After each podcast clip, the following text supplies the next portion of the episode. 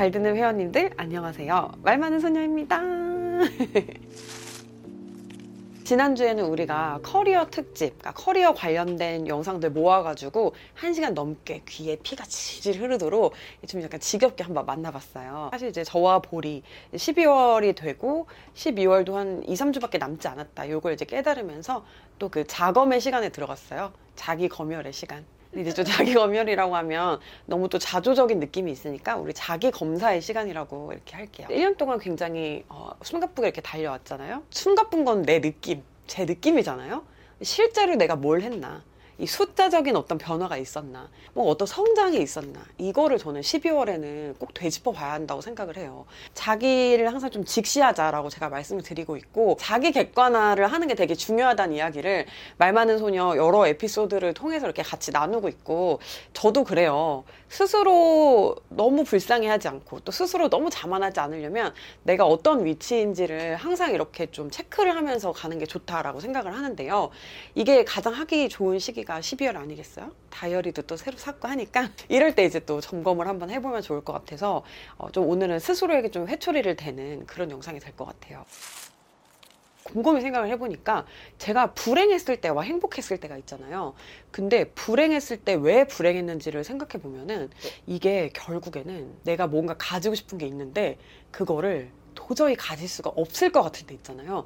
그럴 때 저는 불행이 찾아오는 것 같더라고요. 반대로 내가 뭘 딱 가지고 싶은 욕망이 생겼어요. 뭔가 이루고 싶은 목표가 생겼는데 좀만 노력하면은 가질 수 있겠다, 할 수 있겠다라는 생각이 들면은 불행할 게 뭐가 있어. 그냥 그때부터는 목표가 생긴 거죠. 오히려 삶에 뭔가 어떤 동기부여가 되고 의욕이 생기는 거잖아요. 그런데 뭔가 하고 싶은데 안 되니까 막 되게 짜증이 나고 불행하고 내 처지가 좀 이렇게 막 안 좋게 느껴지고 그렇게 됐던 것 같아요. 딱 적합한 예시가 없는데 이런 꿈 같은 거나 목표에서도 그런 경우가 되게 많이 있을 것 같아요. 예를 들면 일 년 안에 뭐 고시 붙기, 일 년 안에 수능 공부 다시 해서 의대 가기. 물론 이제 초인적인 어떤 힘이 발휘가 된다면 못할 것도 없지만 내 무의식에서는 넌 안 돼 인간아 이걸 알고 있잖아요. 그래서 내가 원하는 목표가 있을 때 이게 좀 수월하게 내 손에 안 들어오겠다 싶으면은 보통 선택을 두 가지를 하죠. 포기를 깨끗하게 하던가 아니면은 더 열심히 하던가. 포기를 깨끗이 하는 쪽의 사람들은 오히려 저는 행복한 성격의 사람들이라고 생각해요. 아, 안 되는구나. 자기 객관화가 굉장히 잘 되는 거죠. 나를 행복하게 할 수 있는 다른 되는 걸 찾아보자. 다른 가질 수 있는 걸 욕심내보자. 이렇게 목표를 이렇게 좀 변경해가는 사람들인데, 근데 이제 보통 우리가 그렇지 않죠. 더러운 욕심을 버리지 못하잖아요. 그리고 계속 이제 갖지 못할 수도 있지만 어떻게 보면 또 열심히만 하면 가질 수도 있을 것에 대해서 되게 욕심을 안 내려놓는데, 저도 물론 그런 후자의 사람인 게 맞는 것 같아요. 그럴 때는 우리가 어떻게 하면 되죠? 열심히 하면 되는 거예요. 그렇죠? 갖고 싶은데 어쩌겠어. 포기를 깨끗하게 할 거면 하든가. 진짜 원하는 게 있고 그게 진짜 포기가 안 되면 열심히 하는 게 맞는 것 같아요. 이걸 진짜 내가 하고 싶고 진짜 원하는 일이면 강한 동력이 생기는 것 같아요. 그리고 열심히 할 의지랑 힘이 따라오더라고요. 자연스럽게. 내가 막 억지스럽게 그 힘을 어디서 끌어오고 동기부여를 막 하지 않아도 너무 하고 싶다라는 마음이 생기는 것 같아요. 그런데 이게 무의식에서 진짜 이게 내가 원하는 게 아니었을 경우 이런 힘이 잘 안 생기더라고요. 그래서 저는 뭔가를 열심히 하는데 자꾸만 좀 뭔가 동력이 딸린다, 동기부여가 잘 되지 않는다라고 하면은 목표를 좀 다시 좀 재점검을 해봐요. 이거 진짜 내가 원하는 거 맞나? 나 이거 진짜 갖고 싶은가? 하고요. 우리는 너무 주변 영향을 많이 받잖아요. 내가 안 원하는데 내가 원한다고 착각하는 것들이 되게 많은 거예요.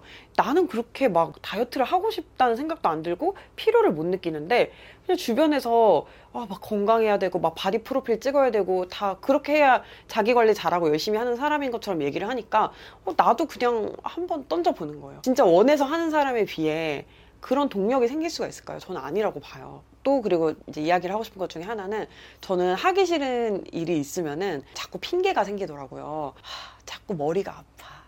자꾸 배가 아파.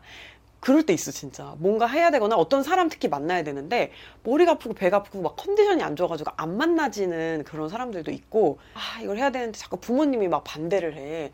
아니 부모님이 먹지 말라는 엽떡은 그렇게 잘 시켜 먹으면서 반대하는 목소리가 막 크게 들리고 이런다. 내가 어떤 일을 할 때 핑계가 자꾸 생긴다. 그럼 그 일은 나랑 좀 안 맞는 일일 수 있을 것 같아요. 자꾸 핑계가 생기는 일은 그 길도 다시 한번 생각해보는 게 좋다. 이런 생각이 또 드네요.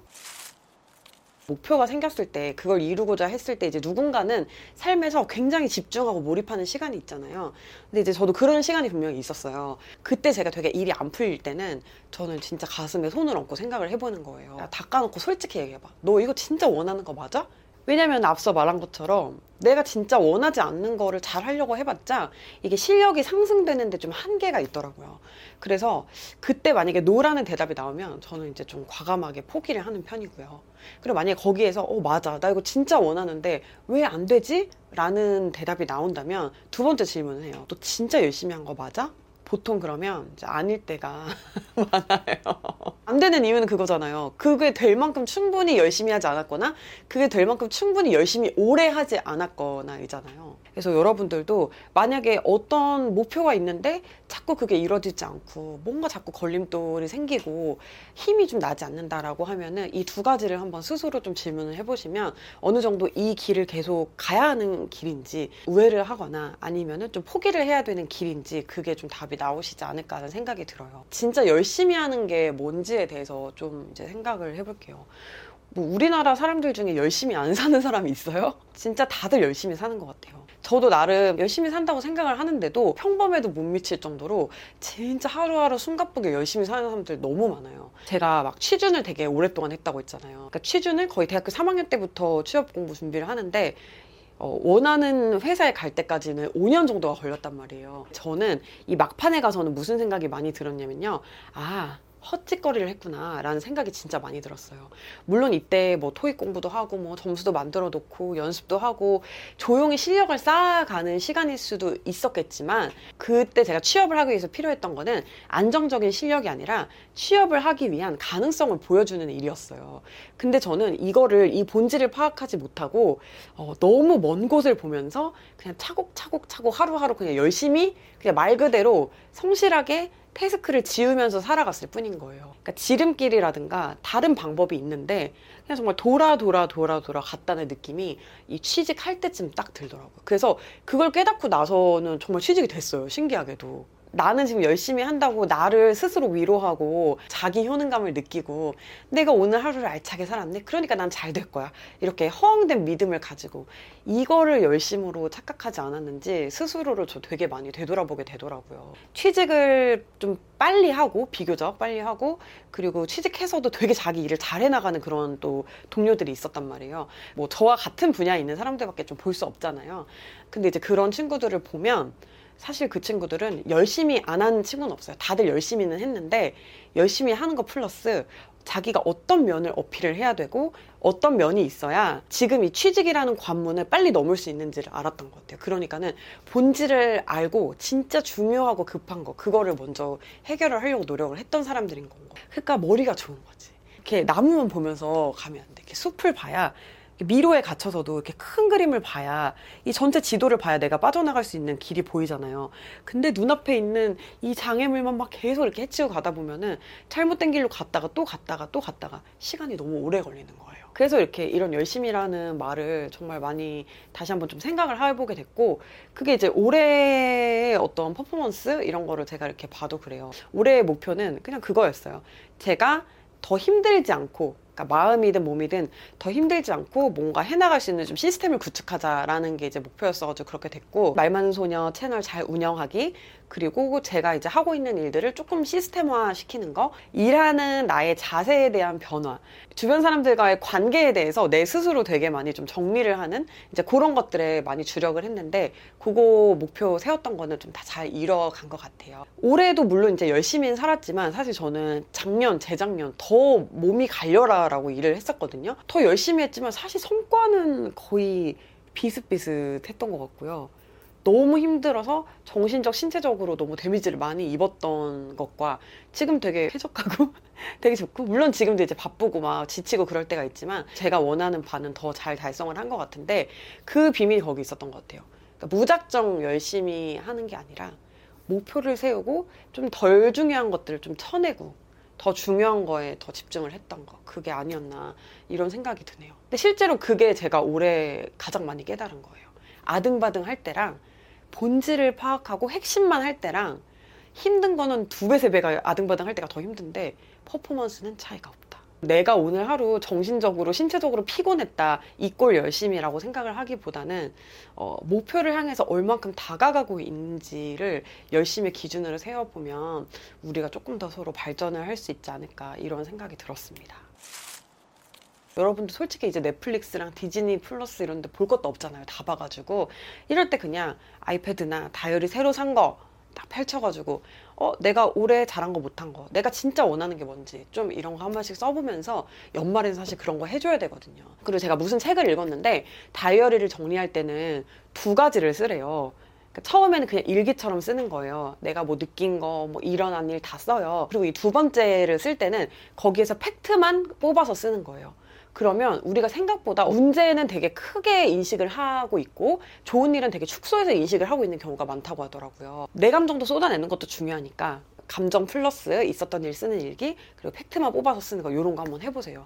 이게 진짜 자기 개발에 저는 엄청 엄청 도움이 많이 되는 습관이라고 생각을 합니다. 또 이렇게 말 많은 소녀 몰아보게 하면서 여러분들 내년은 진짜 목표를 향해서 힘들이지 않고 정확히 해야 할 것만 하면서 잘 달성하면서 가시는 한 해가 되었으면 좋겠어요. 그리고 또 올해 제가 되게 반성되는 것 중에 하나는 교육비 지출이 거의 없었던 거예요.